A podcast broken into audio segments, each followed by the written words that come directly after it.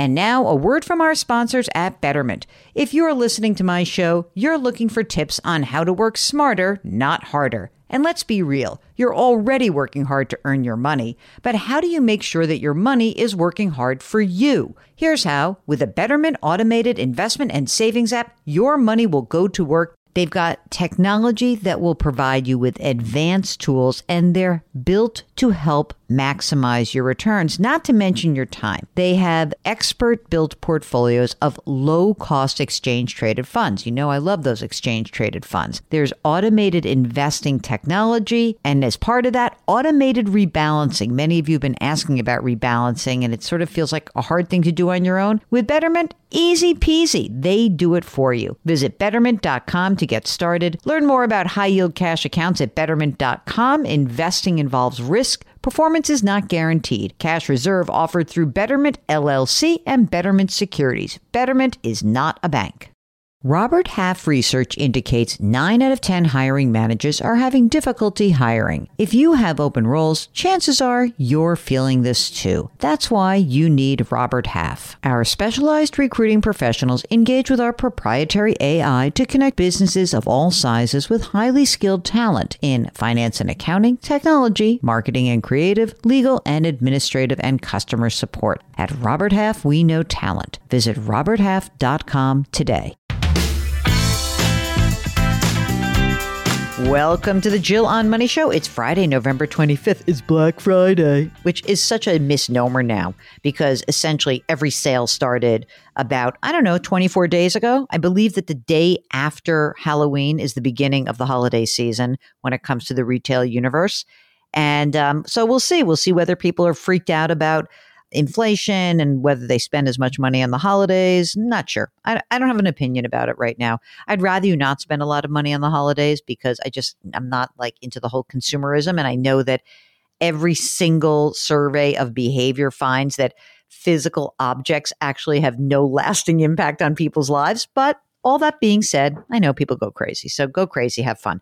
If you've got a financial question, we'd love to hear from you. You can go to our website, jillonmoney.com click the contact us button and of course let us know if you'd be willing to come on the air. Today we are joined by steve. He's on the line from colorado. Hello steve. What brings you to us today? Uh, hello to you. I'm just trying to find out. We've got some um, annuities coming from my parents estate and we're trying to find out if we should take those annuities in a payout or maybe reinvest or what our options are as far as taxes and reinvestment okay. How much money do you think is coming from these annuities? Like, what's the lump sum? Do you know? The one we're talking about is like four hundred thousand. We're going to split it oh. between my brother and myself. Holy smokes, that's a lot. Yeah, they they were good savers. So all right, so the annuity is issued through a life insurance company. The life insurance company says you you and your brother are the beneficiaries. You've got 200 Oh wait, one quick question. Do you have to both agree on the um, on what you receive or do each of you have a decision to make that is independent of the other? I think it can be independent. The because uh, we're talking with the uh, person who had sold my parents the annuities, I think that can be independent. So $200,000, which has not yet been taxed, right? That's correct. Are these annuities, when you, in, in your parents' estate, were they retirement annuities, meaning was it like it was an IRA account that was invested in an annuity, or was it a post tax investment in an annuity? Do you know the answer to that one? Mm, it was post tax. Um, you said this is one of a couple, a few. What's the? What do you think is out there in terms of the the total amount of the estate that you're likely to inherit? Uh, the annuity totals. There's probably another hundred and fifty thousand, maybe a little more. 150 each, or another 150 total? Probably each. You're going to tell us a little bit about yourself. How old are you, Steve? Just turned 60. And you're married? I am married. Your spouse is how old? She's almost 62. Are you guys working still? Uh, my wife is working part time. I just retired about a month ago. Wow, congratulations. How are you able to retire at age 60? Uh, well, as a firefighter, I put in 35 years, and that's about enough for a firefighter. And you're receiving a pension? Yes, ma'am. How much is that pension? Mm, roughly around 60000 a year. Okay, great. When your wife is um, retired, when she does retire, will she also be entitled to a pension? Mm, small pension and probably Social Security. You don't get Social Security, or do you? No, just I have to bridge for Medicare for health and you know health insurance for five years, but no. Do you think your wife's going to call it quits soonish, or what do you, what do you think? Maybe a year or two, maybe. How about money that you guys have saved? Did you use a deferred comp through your municipality? Yes, ma'am. What did you have saved in there? Close to five hundred thousand. That's good. And what about your wife? What does she have saved up? Uh, we have some other investments in real estate and things like that, and some savings accounts, things like that too. Okay, real. Give me give me the rundown of like uh, real estate is rental real estate. You're talking about, right? Mm, we have one of those, yes. So, real estate and your primary residence uh, is that is, is it mortgaged or is it all paid for so far? It's all paid for. What? Give me the total value of real estate that you have. Probably close to two million. Holy moly! Okay, you guys are amazing. Um, and then the other investments, about how much in there? Uh, as far as just cash, or we have the Yep. a house with my parents' estate that's coming cash, maybe another 150 or 200,000 somewhere in there. Is the question I mean you're you're coming in and you're asking about an annuity and the reason why I'm asking all these questions is to try to figure out whether or not it makes sense just to get the cash and pay the tax and move on. Um, and the reason I'm asking about these other things is I'm trying to get a sense of like how much money you have in liquid assets the reason that becomes more important is that you know you're young right? You're going to hopefully live for another 30 or 35 years. You're going to have income from your real estate and your pension. Do you have a sense of like how much you really need to live on? Oh maybe about four to five thousand a month the most so you're fine. You're fine. I'm going to make this very easy for you. Oh do you have kids? We have two kids. Grown and uh, launch and okay or do you need to help them out no, they're grown, doing good on their own. So, how do you feel about telling this guy who sold your parents these annuities, send me a check, thank you very much? I think we're okay with that. We're just trying to figure out if there's a way to. We don't need the money out of the annuities right now, at least. So we're trying to figure out well, should we just push it into an annuity again or should mm. we? The reason why I don't like another annuity is that like you're starting the clock on a whole bunch of fees. I almost feel like, in a weird way, taking the money now, you know, of course, there is going to be a tax implication, right?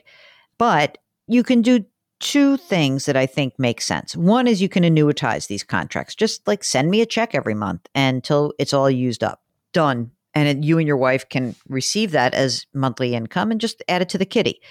Um, the other is just take the money and pay a nasty tax and you know keep the money in there and make take some of the money out this year some of the money out next year and you know kind of slowly but surely get the money out.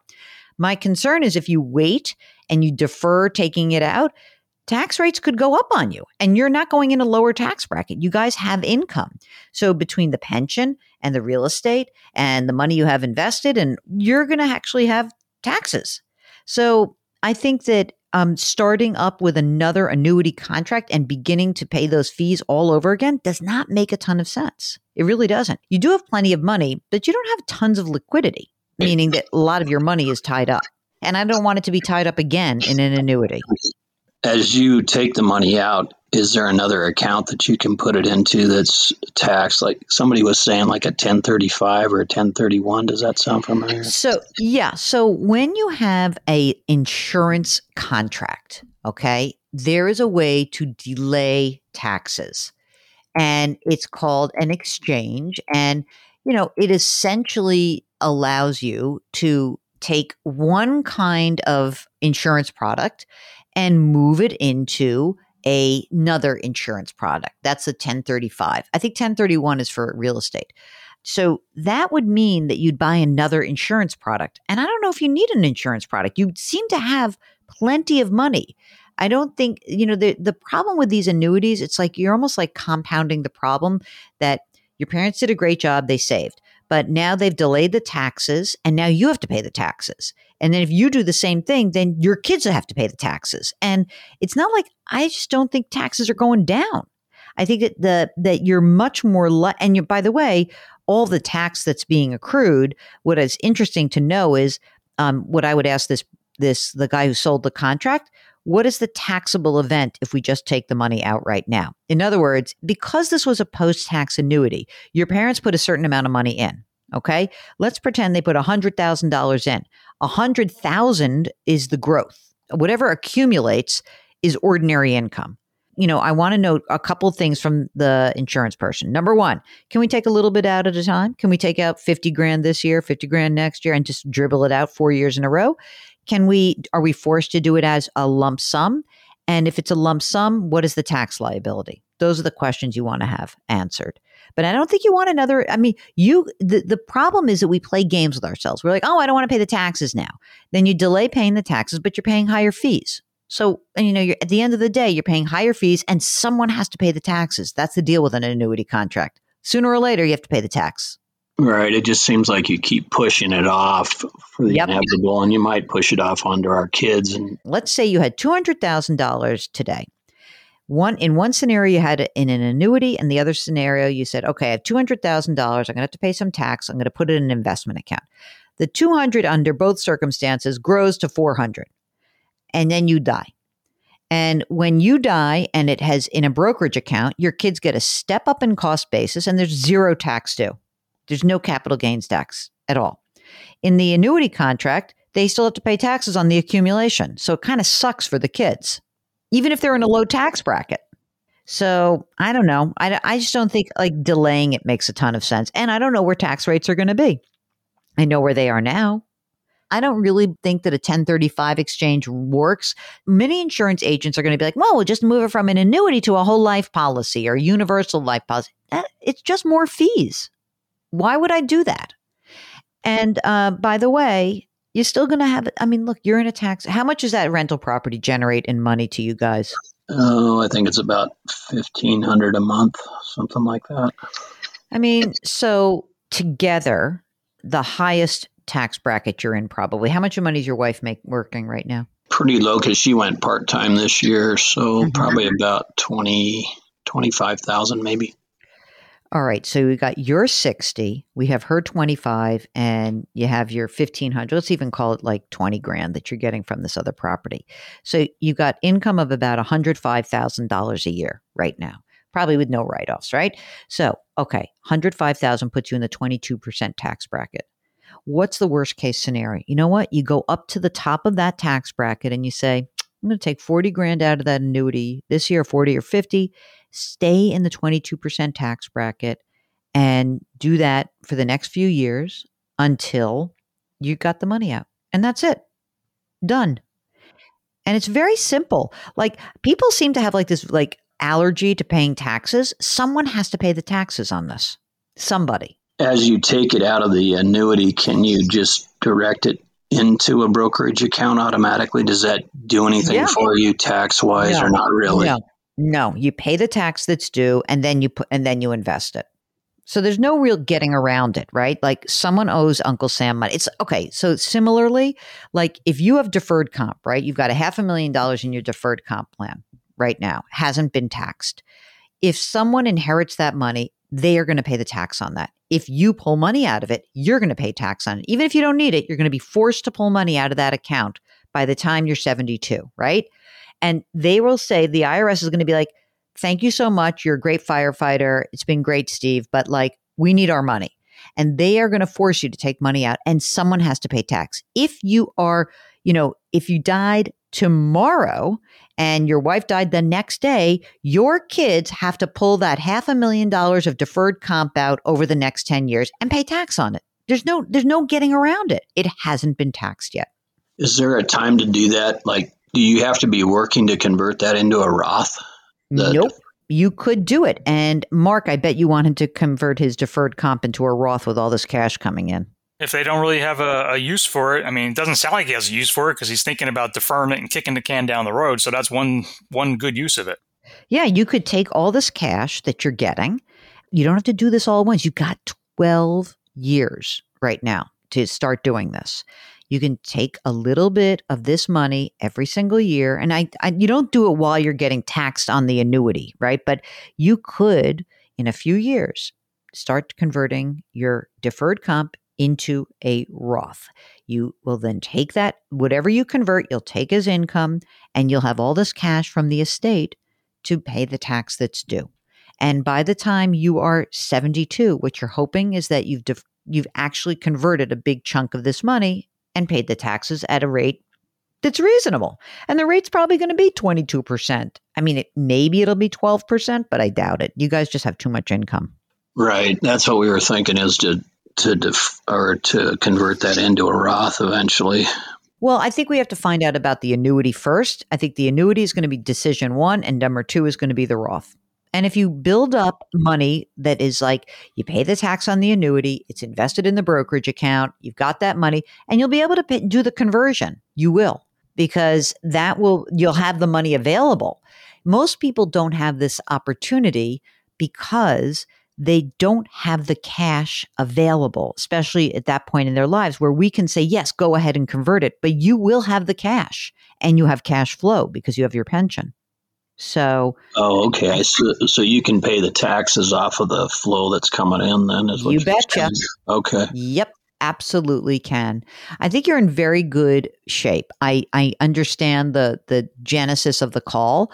If you get some a few more answers about the tax situation, we're happy to weigh in again. But I think you're in pretty good shape now. Uh, just because you're a firefighter, I'm going to assume you guys have your wills and your durable powers of attorney and your healthcare proxies done. Am I assuming correct in that? Yes, ma'am. We have a trust slash will set up and all that Great. taken care of. Oh, thank goodness. Thank you for joining us. And if you have any follow ups and you want to get, you know, send us some more information, we'll be happy to help you out. Okay. Thank you so much for your help. I appreciate it. If you have a decision about maybe an estate question, maybe there's a question about an annuity, maybe there is conversion question, maybe you're young, you're starting out and you want to know what to do with that deferred comp if you've got one available to you, give us a holler. Go to jillonmoney.com, click the contact us button. Let us know if you'd be willing to come on the air, and we would be happy to help you out. Hey, you know what today is? Today's Friday, and that means our free weekly newsletter comes out today, but only if you've signed up for it. So you can do that right on the website. And also because it's Friday, I want to remind you that our music is composed by Joel Goodman. Mark Delarcio is our executive producer, and we are distributed by Cadence 13. Put your hands metaphorically on someone's back and stay out of the stores because you know what? Nothing good's going to happen to you there. Grit, growth, grace. Thanks for listening. We'll talk to you tomorrow.